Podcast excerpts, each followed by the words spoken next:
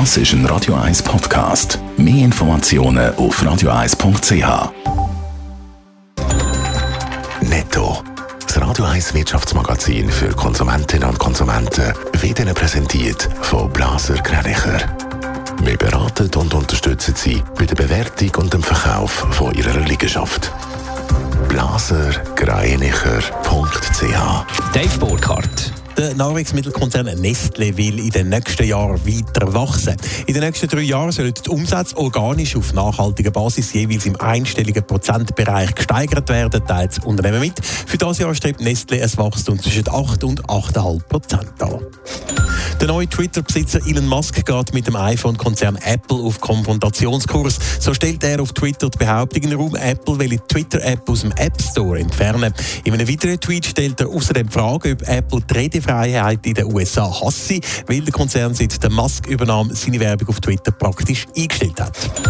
Klimastiftung Schweiz vergibt über 1 Million Franken für innovative Projekte für mehr Klimaschutz. Laut Mitteilung ist Geld für KMU vorgesehen, die auf neuartige Technologien für die verstärkte Nutzung von Windkraft in der Schweiz setzen. Außerdem wird auch eine digitale Plattform für die Wiederverwendung von Bauteilen unterstützt.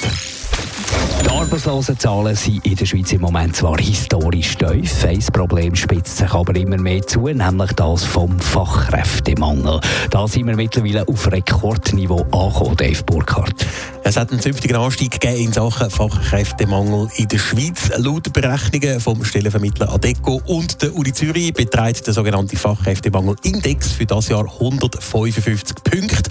Damit liegt er im Vergleich zum Vorjahr fast 70 Prozent höher und eben so hoch wie noch gar nie bis jetzt. Der Vergleich mit den letzten beiden Jahren der hinkt allerdings ein bisschen, weil sich der Fachkräftemangel 2020 und 2021 Corona-bedingt entspannt hat. Aber auch im Vergleich mit dem Vorkrisenjahr 2019 liegt der Index immer noch 20 Prozent höher. Besonders gesucht sind Spezialistinnen und Spezialisten nach wie vor im Gesundheitsbereich, aber auch in der IT oder bei Ingenieurberufen. Besonders dramatisch entwickelt sich der Fachkräftemangel offenbar in der Grossregion Zürich.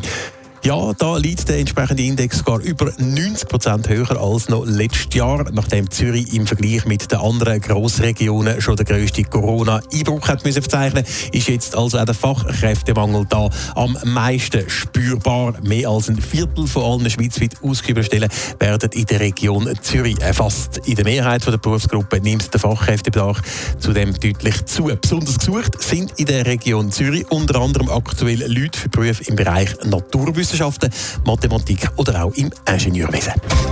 Netto. Das Radio 1 Wirtschaftsmagazin für Konsumentinnen und Konsumenten.